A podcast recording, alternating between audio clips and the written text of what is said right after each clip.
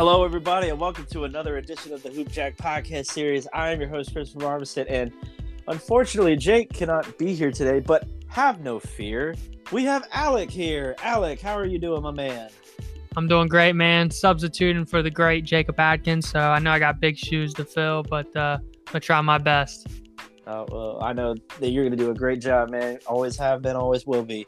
So we are going to get right into it. Um, but before we get right into it, we do have a very special uh, interview today. I got the opportunity to interview ODU men's head coach Jeff Jones. It was a great. He's a great guy, great coach. Uh, got to hear his life story. So in a little bit, you'll hear that interview after this commercial break. But it was a great talking to, and I think it's going to be interesting to see how ODU does next season, especially with COVID happening. And you know, they're hoping fans will come back, but we'll just have to wait and see. Um, but right, we're gonna get into it. Uh, the Olympics. So USA takes the gold, but it with USA winning eighty, it was eighty-seven to eighty-two. It was close. Do does US does the US still dominate in basketball, or did Patrick Ewing when he said that the world is catching up? Is he making a point that the world is catching up? Well, I think in a, and yes and no, right? Clearly, international basketball has has really gotten good in the last you know 20 years, but even like if you want to niche it down, last 10 years, uh, a flood of international uh, superstars in the NBA in the last 10 years specifically. But I mean, when you look at guys like Dirk Nowitzki in the past 20 years, you know what I mean? Steve Nash, those are international guys. And then, you know, you know, some of the biggest superstars in the league, including this year's MVP, uh, Nikola Jokic, this year's finals MVP and an NBA champion, Giannis Antetokounmpo. Uh, and then you got guys, budding superstars like Luka Doncic, uh, Porzingis, etc. I mean, international talent's never been better. There's no doubt about it. But also, Team USA, did they bring their best talent here? Probably not, right? I mean, you key players that are superstars in the league not there. Um, so you know, you could clearly say that everyone has caught up, but Team USA doesn't have their best talent either. So I think a, a mix of those two. Also, we had three guys that had just gotten back from the finals that flew straight to Tokyo. Um, Jrue Holiday, Khris Middleton, and Devin Booker. So I think it's a combination of all of those three things. I agree with you on the aspect that I think Team USA kind of left a lot of cards on the table and they didn't bring everybody out. And I think that kind of sends a message that, you know, when it when it's time for the Olympics, you know, you kind of you get what you get. And it used to be where you would put out the best of the best. I know there's been some years in the Olympics where kind of we're questioning the lineup. Like the the Olympics before the Redeem team and the Olympics before the Dream team. Yeah, the 04 Olympics when we got bronze. And I think, you know, there is there does come a time where I feel like there will be a Redeem Team 2.0 if we don't win a gold. It, it, it probably will happen where there will be a Redeem Team 2.0. And I think, like you said, international play is good, but really good. It is. Even, even look, at, uh, look at France, Chris. I mean, they've got they've got some dudes that are really good, um, and even solid in the league. Like you know, Evan Fournier's turned out to be a really good player, and he had an outstanding Olympic tournament. Um, really put on for Team France. But then, of course, you've got Rudy Gobert, great player, obviously great on the defensive end, great defensive stopper, shot blocker. He he alters the game for when you're driving the paint. Um, and then uh, no, I can't remember how you pronounce his name. Nalitnica. Yeah. He's he's a good player as well. So I mean, they've got a few dudes that are that are tough. oh, and Batum as well. So I mean, it's not like France is by any means like a walk in the park, right? And they gave Team USA everything for both halves. I think it was tied at halftime, and then uh, you know they lost by five. So not an easy out. Um, and then they, I can't remember what they did with Slovenia in the semifinals, but uh, really some good teams along the way. Of course, we lost to France and Nigeria in qualies. Yeah, and I think the the kind of play that these international guys have when they're playing for their home country is different compared to what they have in the NBA because you know you're dealing with guys who are there when you have guys who are representing your own country, it's kind of like that family is built right there. Yeah. Versus the NBA, where it's kind of you know picked and drawn. It's you know not fully assembled, but it's and they're they're kind of separated from the team. So I get it. I think there will come a time again when you know USA does get stunned and we are not up for the gold medal title. And I also feel like we do need it if we want to be. I also felt like, and especially in this Olympics, we weren't even being taken seriously, and we weren't even taking it seriously, and weren't we weren't even being taken seriously, and even though we, I still felt like we weren't the favorite at the same time. Yeah, and I think too with Team USA, uh, I would say that other teams saw this as if there was a year that they were going to beat us, this was going to be a good year to do it, especially with our turmoil and the, the exhibition games. Uh, just, you know, tired guys for one, right? Some of these guys just got off an NBA finals uh, just a few weeks ago. So I think that comes into play. And also, I think it just, I don't want to say we take it for granted in America, but I think it means a little bit more um, for other countries to try to beat us. You know I mean? It's, it's, it's hard to stay on top when you're on top, you know, because everyone everyone's trying to beat you. You can go a little bit under the radar if you're Team France compared to Team USA. You know, we're the Goliath, and people want to beat us. So I think in that regard, people put a little bit more extra effort in wanting to beat Team USA um, versus the other way around. Right, and we'll have to see what happens. I mean, everyone's heading back to the states now. Uh, new season about to hit underway in a couple of weeks. Um, but hopefully, uh, with USA still retaining the gold, it's just a matter of time before, you know, the other countries are catching up. They might have, they might have caught up. It's just a matter of when will the other countries, you know, skip that hurdle and come over the hump how, and beat us. How do you think this game?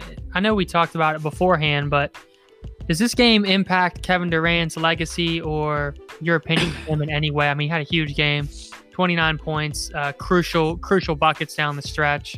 Uh, I think he was like 50% from the field. So I mean, he had he carried us to an extent um, throughout the tournament, but then he, you know he put the nail in the coffin at the end of the game as well. I think it wasn't as defining as we all thought it would be.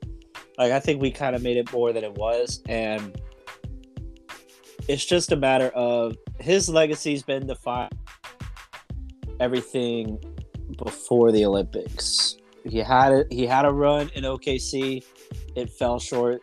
A team that definitely should have won a title, but they lost to Miami in the finals, and they blew a lead against Golden State.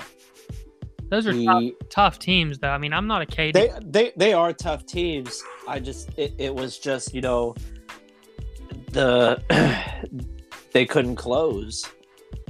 Closing was the problem, and then he he became you know Darth Vader and moved from Oklahoma City to Golden State to of get the ring, and then everyone kind of gave him grief about that. It's like, well, you know, it is what it is. People aren't as loyal nowadays as when they were.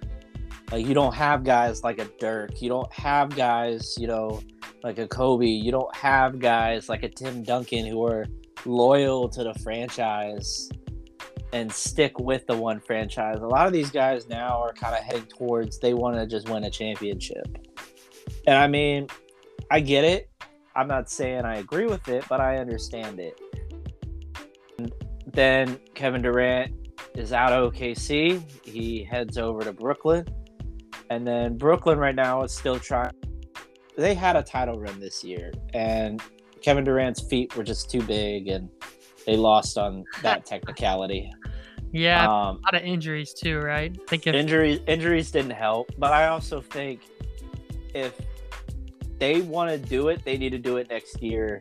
Because I'm predicting it's going to be if if if everyone stays healthy, it's going to be a Nets Lakers final.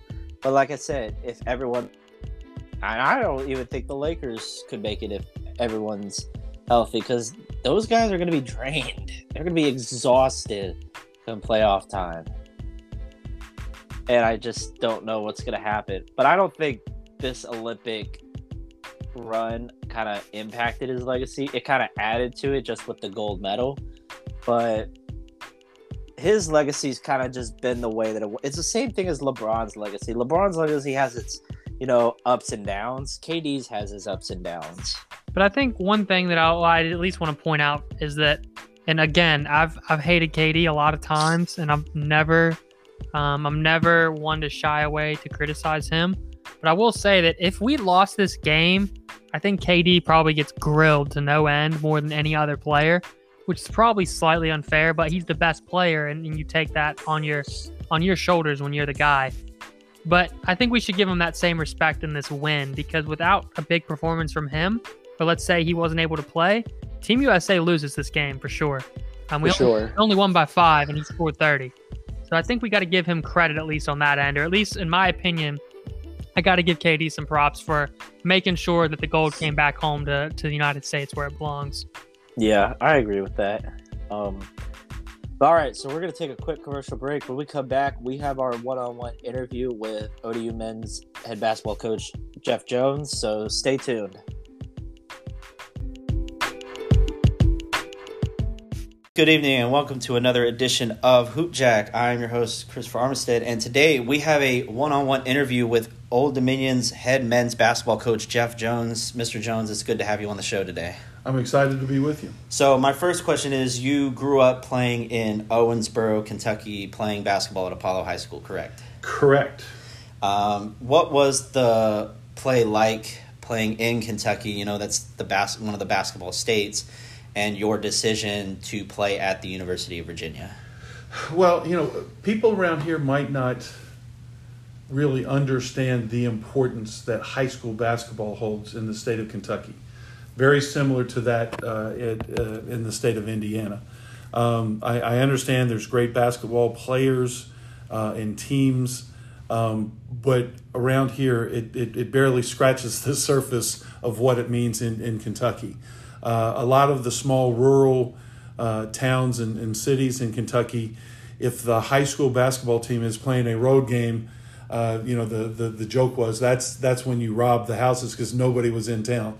Everybody had gone to the uh, to the high school game, so uh, it, it, it it was like a religion uh, back then. And I had a, a, great coach and great teammates. culminated my senior year at Apollo High School. Uh, we went 35 and 0 into the state tournament. Um, we were, uh, I think it was number seven in, in the country back when they didn't really do a whole lot of that. Uh, we ultimately lost uh, in the opening round. Uh, in Kentucky, there is no seeding, so we played the next best team uh, that we had beaten in a very, very close game in a Christmas tournament by the name of Shelby County and they beat us in a nail biter in the first round of the state tournament, and we were done. There's no second chance in Kentucky or anything else. Um, and uh, Shelby County went ahead, and uh, I think they were upset in, in the uh, championship game. So uh, it, it, was a great experience. Obviously, ended on, on a little bit of a downer, but uh, you know, thoroughly enjoyed uh, you know my experience as a high school basketball player. throughout the year, you know, I had started out being recruited by a lot of schools, and then my father got ill, and basically from October until March was in various hospitals uh, in, in, in Owensboro, in Louisville, Kentucky, and Vanderbilt, and then ultimately uh, up at the Mayo Clinic in Minneapolis. Um, so I postponed any real recruiting uh, going on, but uh, you know, by the end of the year, you know, I was hearing from uh, a lot of schools. My final schools were Vanderbilt, uh, UVA, and, and, and, and North Carolina. Um, uh, things happened to Vanderbilt, and they were they kind of took themselves out, uh, and so it came down to Virginia and North Carolina. Really, really loved them both, but the the, the difference uh, was that the year before, uh, guys by the name of Jeff Lamp, Lee Raker, and Terry Gates, three guys from Kentucky that played high school basketball in Louisville, uh, went to UVA, and, and that Kentucky connection is what kind of drew me drew me there. Those guys became my best friends and roommates, uh, and and uh, uh you know we, we had an awful lot of success at, at, UVA, a lot of fun times. Right, and then during your time at UVA, uh, what was it like playing under head coach Terry Holland? during that time? Um, it was great. Uh, coach Holland was a, was a terrific coach. Uh, you know, uh, treated everybody fairly. Um, you know, I, I always joked because my high school coach, Wayne Chapman, uh, had played in the ABA, was a great player. His son, Rex Chapman, obviously was a, a great player at Kentucky and in the NBA. He had a different coaching style, and uh, Coach Chapman would have been what I would call a, a great cursor or a great cusser. Uh, he smoked, and at, at, at, halftime he'd be smoking a cigarette and cursing, and would look like the devil. But you know, we we loved him. You know, guys called him Daddy Wayne, and we we figuratively speaking anyway would have run through a wall for him. Coach Holland wasn't a very good cusser, which probably is a good thing, I guess. But uh, you know, I, I, I learned to you know respond to his his type of of coaching. Uh, and uh, again, we had a very close relationship. I ended up being on his staff uh, for a number of years, uh, and and so you know that was a, a, great experience, and especially playing with the guys that I did, Lamp, Raker, Gates, those guys, but guys like Ricky Stokes and uh, Dan Merrifield, Ralph Sampson. You know, we we had a bunch of really good guys, and some really good chemistry on most of those teams. And during your time at the University of Virginia, you reached the NIT championship in 1980, and I believe you won the NIT championship. Right. What was that feeling like, winning the NIT championship? Well, it was a great feeling, um, but when we were uh, not picked for the NCAA tournament and and decided to go to the NIT, that was a huge bummer. That was Ralph Sampson's first year in college. There were a lot of expectations, and we felt short. Uh, we, we, we had some growing pains, I, I guess I would say, uh, that year. Back then, the NIT was much smaller than it is now. Mm-hmm. Um, but once we got into the NIT, uh, won games, started come together uh, as, as a team, and then won it in Madison Square Garden, that became a springboard for us uh, into the next year. And the, the next year, uh, I, I want to say and you might have to fact check me, but I, I want to say we started. Win, I think maybe we won like our first twenty four games, some something like that. I did read that that that eighty one campaign was the strongest that you guys had, and then heading into the conference tournament, you guys were doing really well, and then got into the NCAA tournament, rolling through, and then it's the Final Four, and in the Final Four, your matchup was against Dean Smith and North Carolina. I think some of the notable names on that one was James Worthy on that North Carolina team, and again, you guys had Ralph Sampson as well. What was that kind of game meeting like? Being that you guys were conference opponents. We okay, so we we played. That was the third time we played North Carolina that year. Mm-hmm. In the previous two, they were flat out. We were the two best teams in the country during mm-hmm. the regular season. Flat out, great basketball games. Um, you know, everybody remembers James Worthy and, and Sam Perkins, um, and, and obviously Dean Smith the guy, the difference was Al Wood. Uh, we we beat them in the two regular season games, but Al Wood scored over thirty points in both games. Um, Al outdid himself uh, in in the the the final four uh, at the Spectrum in Philadelphia. He scored thirty nine, and that was just too much. And and we we you know we we tried different things. Uh, unfortunately, I got to guard him a lot of that that time, uh, and and I was no factor at all. Uh, we, we tried playing a box and one. He just had it going and had a great, great. You got to remember that was before the three point shot, and that was before the uh, the, the shot clock. Uh, so scoring 39 then was a lot harder than it, it became years later. Uh, and, and then they lost to an Indiana team. And I said that Virginia and North Carolina were the best two teams during the regular season. That Indiana team at that time, with Isiah Thomas, oh, yeah. Roy uh, Tolbert, uh, uh, gosh, uh, Ted Kitley, I, th- I, think that was his name. Randy Wittman played in the NBA. And Bobby Knight is the head those coach. those guys were the best team at, at that moment. They they came together and they they were fantastic. Um, but it was you know it was very very disappointing to, to to lose. I mean you know you dream all your life of you know getting to a Final Four and you know competing for a national championship and and we were close, but we just you know, we, we, we were beaten by, on that night, you know, a, a better basketball team. And then after your college career, you picked up coaching, and then you started your coaching career at the University of Virginia. Um, after I think it was a, it was nine years at the University of Virginia. Eight years. Eight, as, as eight years assistant. as an assistant. You went on to American University for head coaching. No. So oh, so, so I graduated from UVA in '82. Uh, I had been drafted by the Indiana Pacers, uh, cut, and then picked up by Golden State Warriors. I was with the Warriors all fall uh, into the early part of the season, and I uh, hurt my ankle badly. Was on the injured reserve for about three weeks. When I came back, you know that was the that that basically was the the end of it because in that interim period when I was hurt, they signed a guy by the name of Michael Ray Richardson, who was a perennial All Star, uh, and and you know there really wasn't a whole lot that, that that I could do.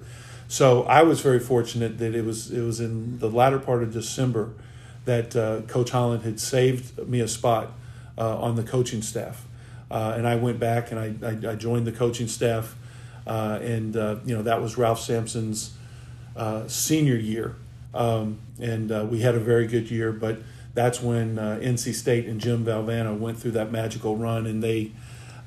you know, I, I don't mind saying they, they got lucky because they got lucky a bunch of different times, but sometimes it's better to be lucky than good. And, and they, you know, parlayed beating us in the ACC tournament uh, and then beating us again uh, in the NCAA tournament and, and parlayed that into their national championship in 83. I was on Coach Holland's staff for, for eight years as an assistant coach. Uh, he kind of, I don't want to say suddenly, but unexpectedly retired, announced his retirement. A lot of different stuff. We don't have nearly enough time to talk about what happened that year uh, because, you know, uh, Rick Barnes took the job at one time and then turned it down, and I was the the guy left standing. And at, at the age of 29, I became the head coach. At, and, and you know when when Coach Holland kind of unexpectedly uh, decided he was going to retire, the you know after the the, the season. Um, a lot of different stuff happened, uh, and and I was the guy that uh, uh, uh I guess remained standing. And at the age of 29, the youngest head coach ever in the history of the ACC. You know, I had my dream job. I was at my alma mater, and uh, uh, we we had great success uh, out of the uh, out of the gates. Uh, my first recruiting class was number two, rated in in Kentucky in in the country, after the Fab Five with with with Michigan. We we won the NIT. one of those years, and then with Bryant Stith, who's on my staff now, Bryant Stith's senior year, uh, I became the only player to win the, the uh, NIT as a player and as a head coach. Um, and then ultimately, um, you know, we, we won a bunch of games, uh, kind of culminated making it to the Elite Eight in 1995. And uh, I think it was a final ranking of uh, maybe number 11 in, in the country. Um, you know, we, we struggled uh, down, down at, at the end, and ultimately in 1998, I was let go at Virginia, um, uh, which you know which which hurts. Any anybody that tells you that getting fired, uh, you know, uh, doesn't hurt. You know, probably hasn't been fired, and certainly not from their alma mater. But it you know it's it's the way the business goes. And my father was a college coach, so I. Uh, I, I, knew all about the, the profession and, and all the good parts of it and the bad parts.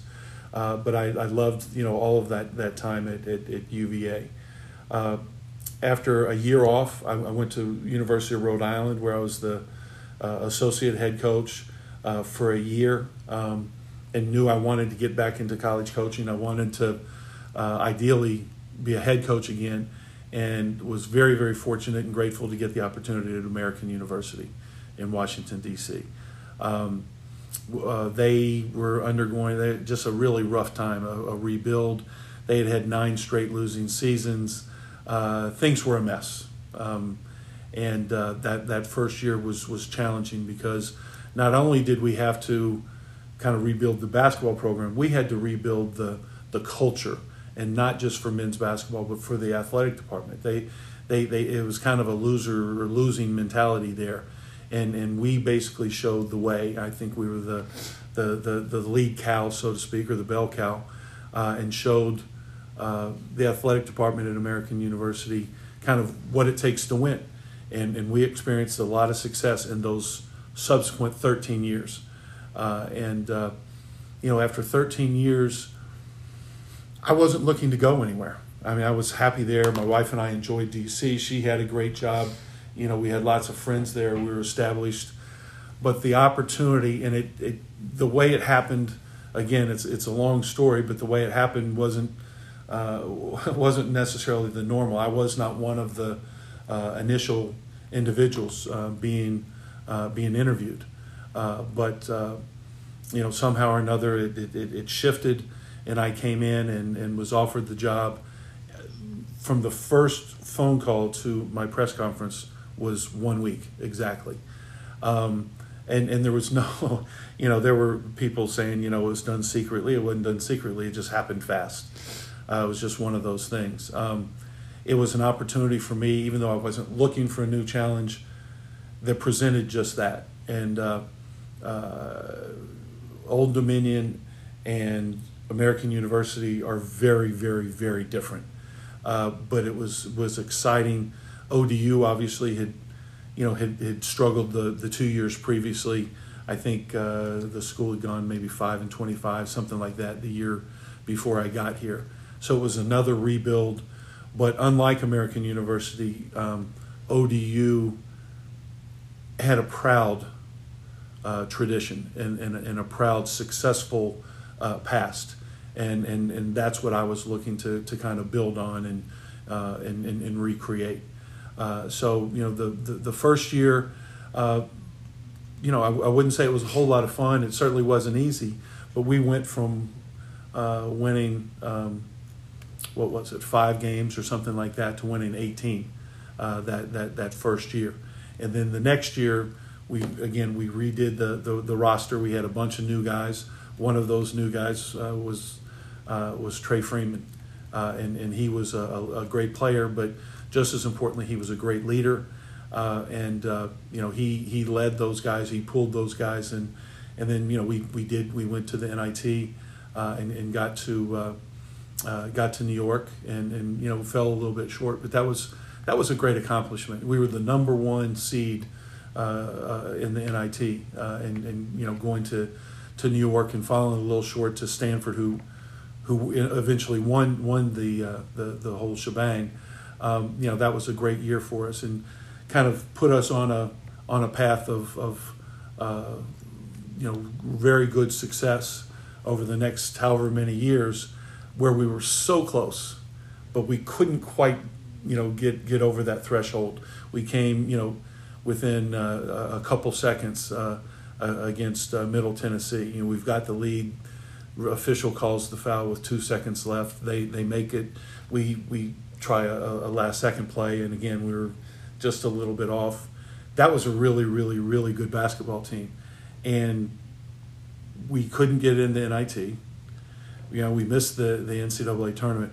All we really had um, was to go to that that uh, Vegas 16 is what they called it, um, and a lot of people look down on that. If I if you want to just do it by the numbers, right? Uh, and, and you compare the number of college bowl games there are versus the opportunities for college basketball teams to play in the postseason. It's ridiculous that people would look down on any opportunity for college basketball teams to play when there's so many worthless college college bowls. We played in that Vegas 16, and, and the Vegas 16 was only eight teams, which is ironic. Mm-hmm.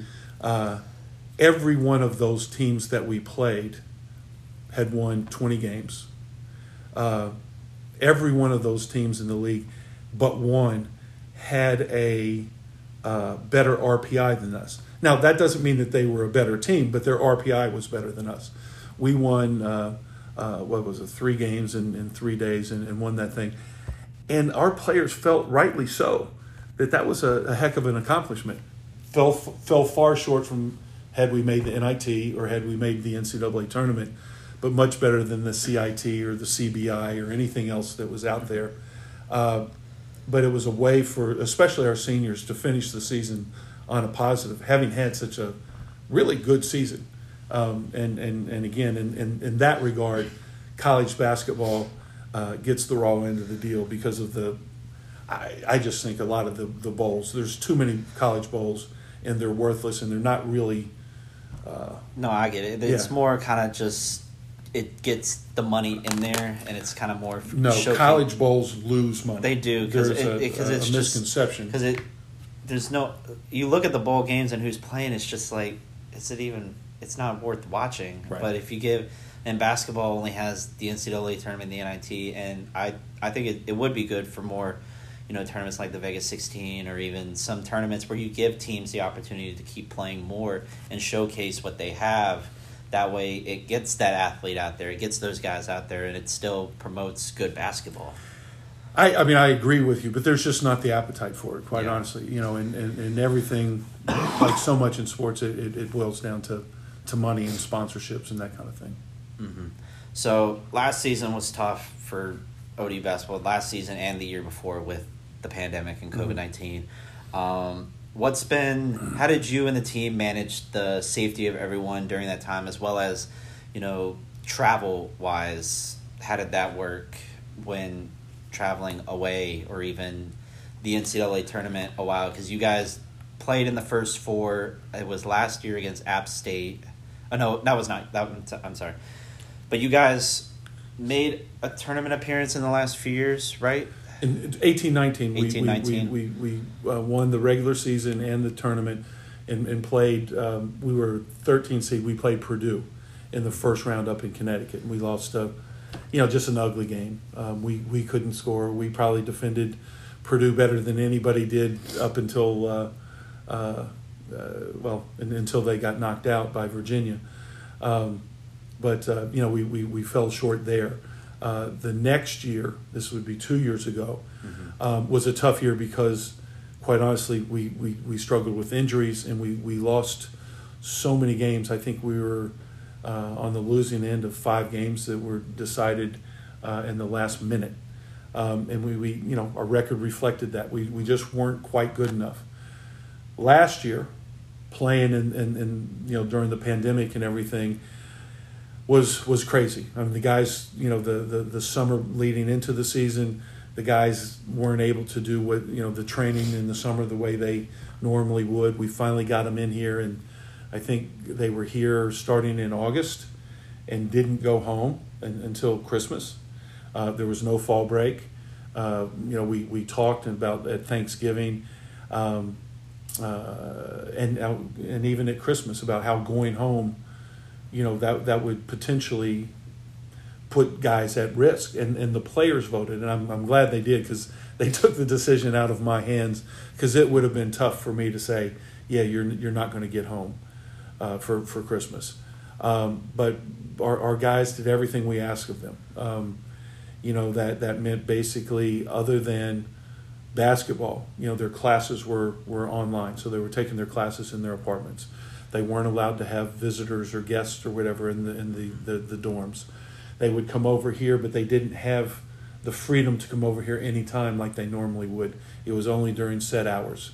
Uh, you know, when we traveled, uh, we, we couldn't afford, uh, because of budget cuts, we couldn't afford to fly uh, on, on charter flights, uh, which is, is what a lot of a lot of college basketball teams do. Not everybody can afford it. We had done it, uh, I don't know, five, six, seven times a year uh, for the entire time up until last year. Uh, but we were flying commercially, so you had to double mask up. Uh, the airports were just, just as I mean, you know, it, it wasn't a good situation. Um, you know, we had a couple early uh, uh, COVID setbacks from our opponents, not from our, our own team. Um, but ultimately, when we came back from, I believe it was Miami, um, somewhere, I no, I'm sorry, is we played Rice. Uh, and in Houston that weekend, it came on the news the next week, had a huge spike. And somewhere along the line, we picked up, and we don't know that it was necessarily in Houston or on that flight or in that airport, but we picked up for the first time uh, a, a positive on COVID tests. We had been up to that time been uh, uh, being tested every morning. Um, we'd, we'd go over to the Jim Jarrett Center and at 8 a.m. and get the swab and just then go on the rest of our day. Uh, after that, the the players, even if they uh, didn't test positive because of contact tracing, were put in uh, isolation, quarantined, and then the, the the couple kids that did test positive had to be separated, and they they were quarantined for even longer. Um, the highlight of, of that, I think, and showed the uh, gosh, the, the, spirit of, of the, the, the team was with Malik Curry, our best player, and AJ Oliver, one of our starters, uh, unable to play. Um, they, they were out of quarantine, but they hadn't cleared all the protocol. Um, we beat Marshall, uh, a very good Marshall team, and we had been down 21, and we came back and we beat them. That was that was really, you know, a, a big deal, um, and and people were excited. But even looking back, I'm not sure people uh, understand how hard that was. You had no crowd, for all in, intents and purposes, playing against again a really good Marshall team, uh, and and beating them. And, and it didn't matter that the next night we we lost to them.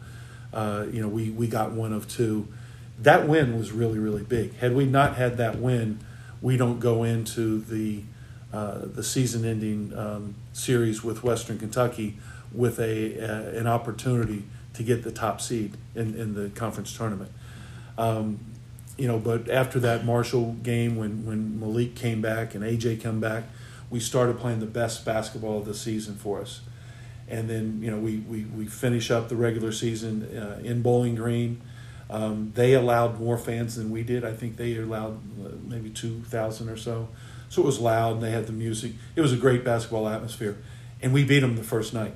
Um, it, it really was sweet because they had been the preseason picks and the people doing the TV game, all they wanted to do was talk about Western Kentucky. Yeah. And yet we went nose to nose. It wasn't about luck. It wasn't about, you know, just uh, an off night for them. Uh, we, we just beat them. Uh, the next night, uh, it was uh, it was a good old fashioned hard nosed basketball game. Uh, ultimately, they, they, they beat us uh, right at the end and got to celebrate uh, having the, the number one seed on their own court. Uh, but we were playing very, very good basketball. and then you had to turn it around quickly and get ready to go down to Frisco, Texas for the, for the conference tournament. Mm-hmm. Um, so as far as this season goes, we're still seeing the numbers kind of teeter totter as far as the pandemic goes.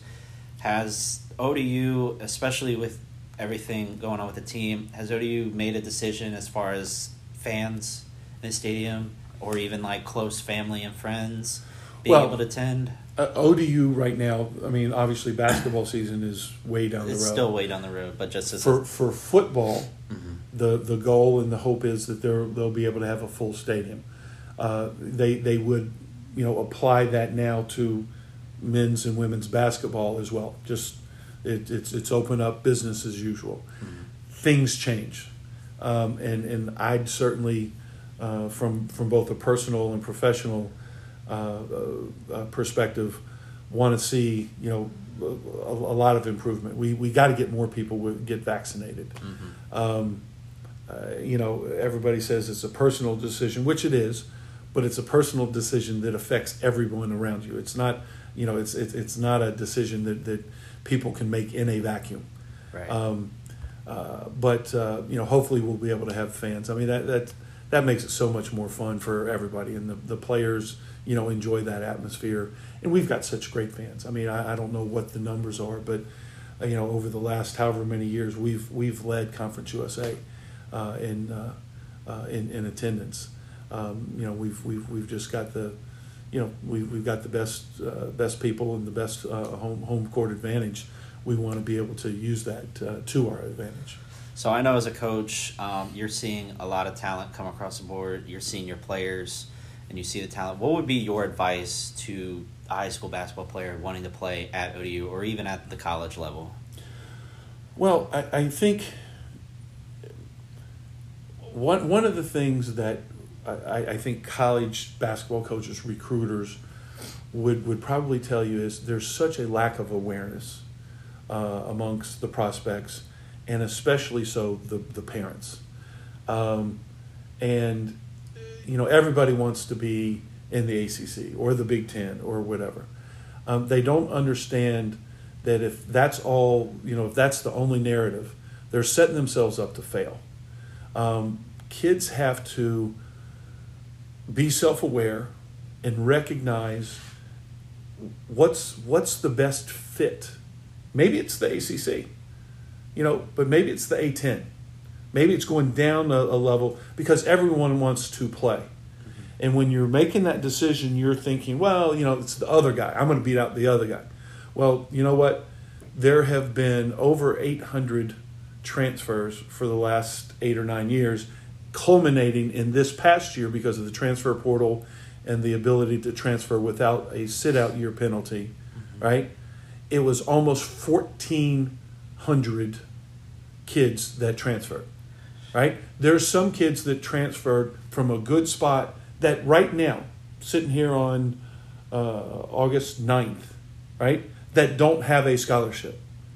So, you know, un- understand that there, there's a lot out there. And so if, if they're good enough to play at a certain level, find that level. Don't go a level higher because in, in the end, you're not going to be happy and you're going to be leaving, you know, at some point. Either leaving on your own or you're going to be asked to leave. Mm-hmm. Find that place where you fit in, where you can contribute, where you can be happy, right? Um, even without basketball, right? But if basketball is going well, if you do a good job and you're playing and you're having a good career, you know, you're not having these delusions of grandeur about what's you know what it's supposed to be. You know, it's it's it's a great opportunity. It's a great lifestyle. I you know I was a college basketball player and I loved those four years. I would do anything to you know get to jump back and, and you know, but but appreciate what you have, and and have some self awareness about what is the best fit. You know, because again, there's so many guys that are transferring and leaving over seemingly what at least to me little things right? Play the game that you love. Get a free education and enjoy that opportunity. Mm-hmm. uh, one of the last things that i read about in recently you started you launched a coaches versus cancer fundraiser called miracle minute. Uh, why don't you tell us a little bit about that well um, in, in, all fairness I, I didn't launch it. My, my, my mm-hmm. wife did. Um, i was her partner in that.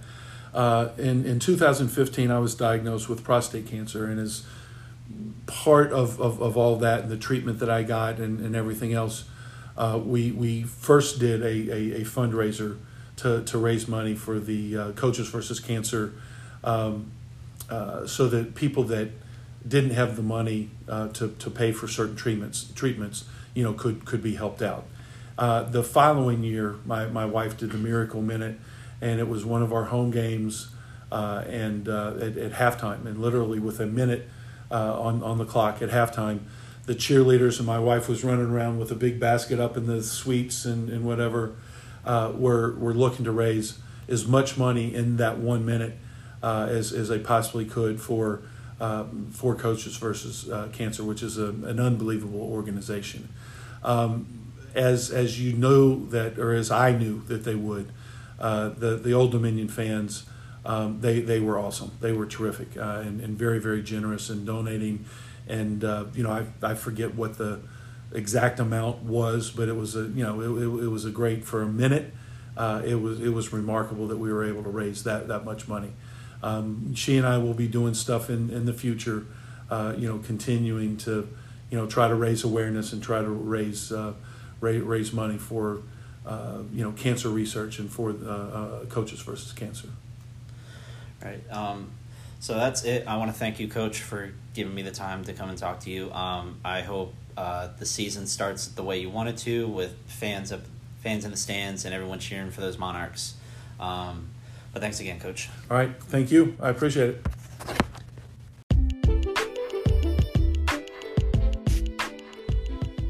And we're back. So currently in the NBA, we don't have it. We, no one's in the playoffs. No one's, you know, there's been some big moves. Uh, so recently, Luka Doncic signed a back. Luka Doncic signed a max deal, five million, a five-year, two hundred seven million.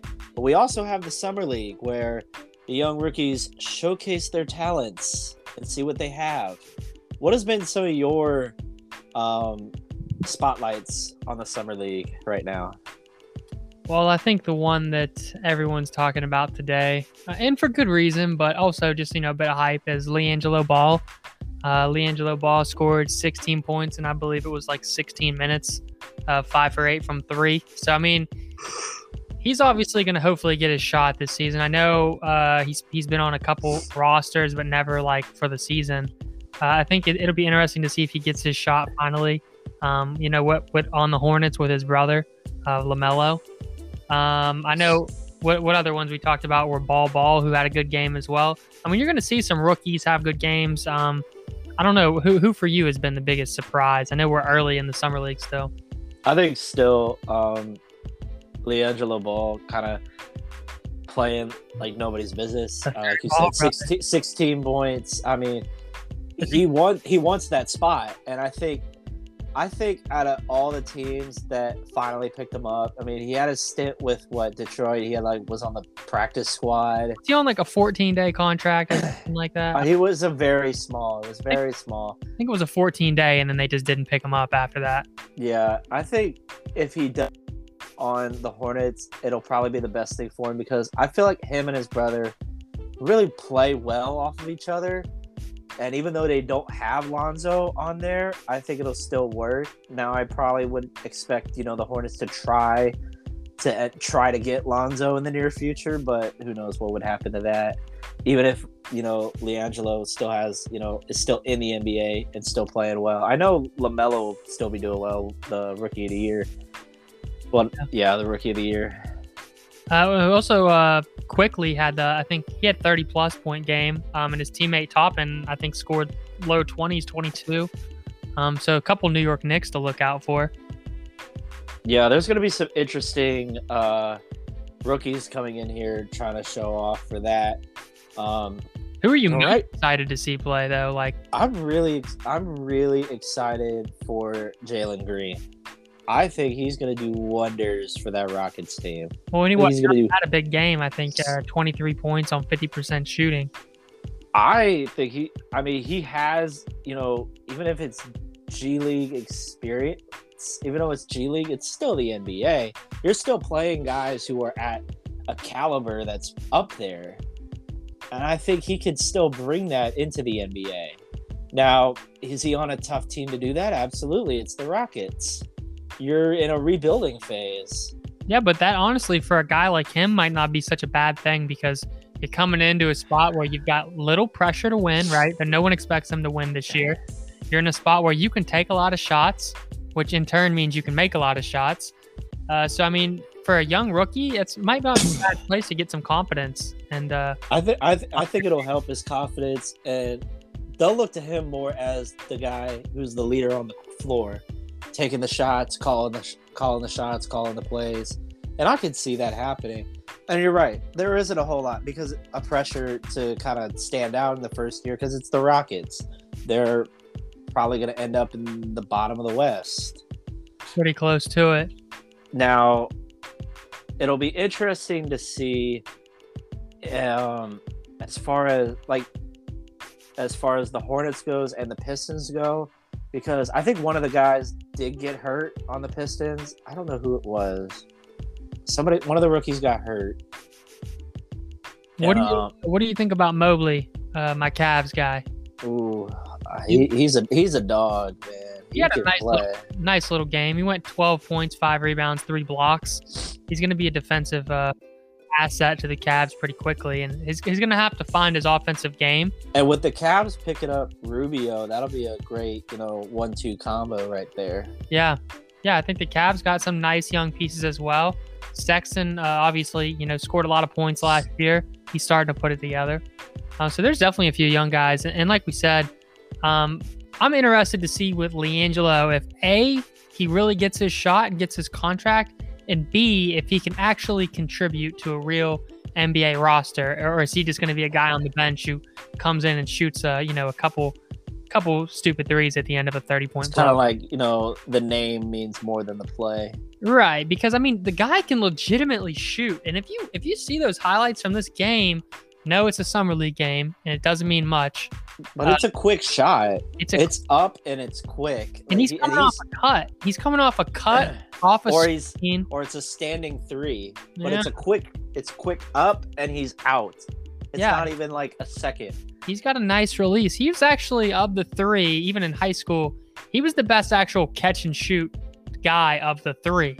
Granted, though, Yeah. he's the only one who wasn't a point guard either, so he should have been the best of the three in that regard. Um, I'd like to see him do well, honestly. I've always kind of slightly felt bad for him to be the middle child, and uh, yeah. you know, he was he's the only one that wasn't picked in the top three of the NBA draft. I think also a lot of that happened with you know personal stuff that happened throughout his uh, career. Yeah, It's UCLA. the stuff that happened at UCLA. I think you know that kind of took a toll. But I think um, if he ends up on a roster and Lamelo stays healthy, I could see the Hornets being you know a top six team, really. top six, maybe seven. But it's it, it's gonna be close because the Hornets are still Hornets are just missing pieces to be at least top four. They're not top three, but I would say you know they're top five, top six right now, and that's saying a lot because the East is still kind of, you know, it's Milwaukee and Brooklyn and New York. The Knicks are kind of there, but it's we'll have to see. That's going to be a lot of pressure on Lamelo too if people start having expectations of the Hornets, right? Because this past season there weren't a lot of expectations. I mean, I would if you you got rookie of the year. I mean, there's going to be a lot of expectations going into your sophomore year. Yeah, Yeah, Um, definitely. I mean, I we'll see. I mean, it, I'm I'm excited to see Lamelo Ball's second year uh, coming off his Rookie of the Year campaign. Also excited to see how uh, Lonzo Ball does for his third team with definitely a lot more expectations now that he got himself a big contract. and a big story coming out about that is there's been an investigation as to you know Yeah, the the sign and trades because it might not have been the correct way to do it. Which I mean, tampering, right? Because yeah, tampering. I think there was two of those, the Lonzo and who I can't remember It was Lowry. Okay, both of them I think were announced like one minute after free agency opened or something like that. So I don't not sure that deals like that happen in under 60 seconds. No, they Uh, don't. But uh, the tampering rule is so weird because tampering 100% goes on in the league among all teams to a degree, right? To a degree. Hard to really prove who did and who didn't tamper because I'm sure there's some tampering going on with the Lakers. You know what I mean? I'm sure. I'm sure there is. Not the just- fact that we we got you know Carmelo and Westbrook, and that wasn't. Well, That Westbrook was Westbrook was off of a, a trade, so I mean that one's possible. Melo, I don't know, and then you know Malik Monk, you know, there's a couple other ones, but uh, not just the Lakers. The Nets are in the same boat. any any free any of the top free agency destinations, there's always going to be either tampering or some rumors of tampering, and it's probably fair to assume that it does go on. But it just to me, it sucks that you have to um you're going to punish certain instances and not others because I think it really hurts the smaller markets. I think the Bucks were caught with tampering uh, in the last year or two. I can't remember, but I know they were one of the teams caught with it. Uh, Giannis made jokes about it. Yeah, but like I said, I agree. I think you know if they were to figure out the, ta- the whole tampering rule, I think it be, needs to be done right, like straight across the board, not just for different for small markets versus big markets, because it does hurt the small market teams. Like even if you think about it, even if Milwaukee had done it, they're a small market team. Now that they won the title, they, they've now become a little bit bigger mar- market, but not as big as a Los Angeles or a New York. No, and you don't see many small market teams win championships in professional sports. It's definitely harder to do. Um, you know, look at the teams that mostly win uh, just in, the, in recent years, the dynasties and things like that. Um, it's usually think- bigger markets. Same for I. I even think Dirk, the the Mavericks they were the small market out of Texas. Like San Antonio is a bigger market than Dallas, well, Dallas is a pretty large market, man. Um, but but that whole that whole team was small market players. The only big names you probably had was were Kidd, Terry, and Nowitzki. Even Yeah. then, it's still kind of like how they made it to the championship is beyond me. let's see. I'll look. The top five biggest markets are New York City number one, LA two, Uh-huh. Chicago three, Philly four, Dallas Fort Worth five. And you got- Dallas Fort Worth is five. Wow, I'm it's impressed. huge, man. You've got like almost three million homes in that area. That makes Uh, sense. But also, I mean, if you're just looking at teams that have won championships in recent years, like uh, San Francisco is the sixth biggest market, so that's the Warriors. that makes sense. Yeah, LA obviously is number two, the Lakers. Yeah. And, uh, I don't know where San Antonio is. San Antonio is actually probably a small market in consideration for how many titles they've won.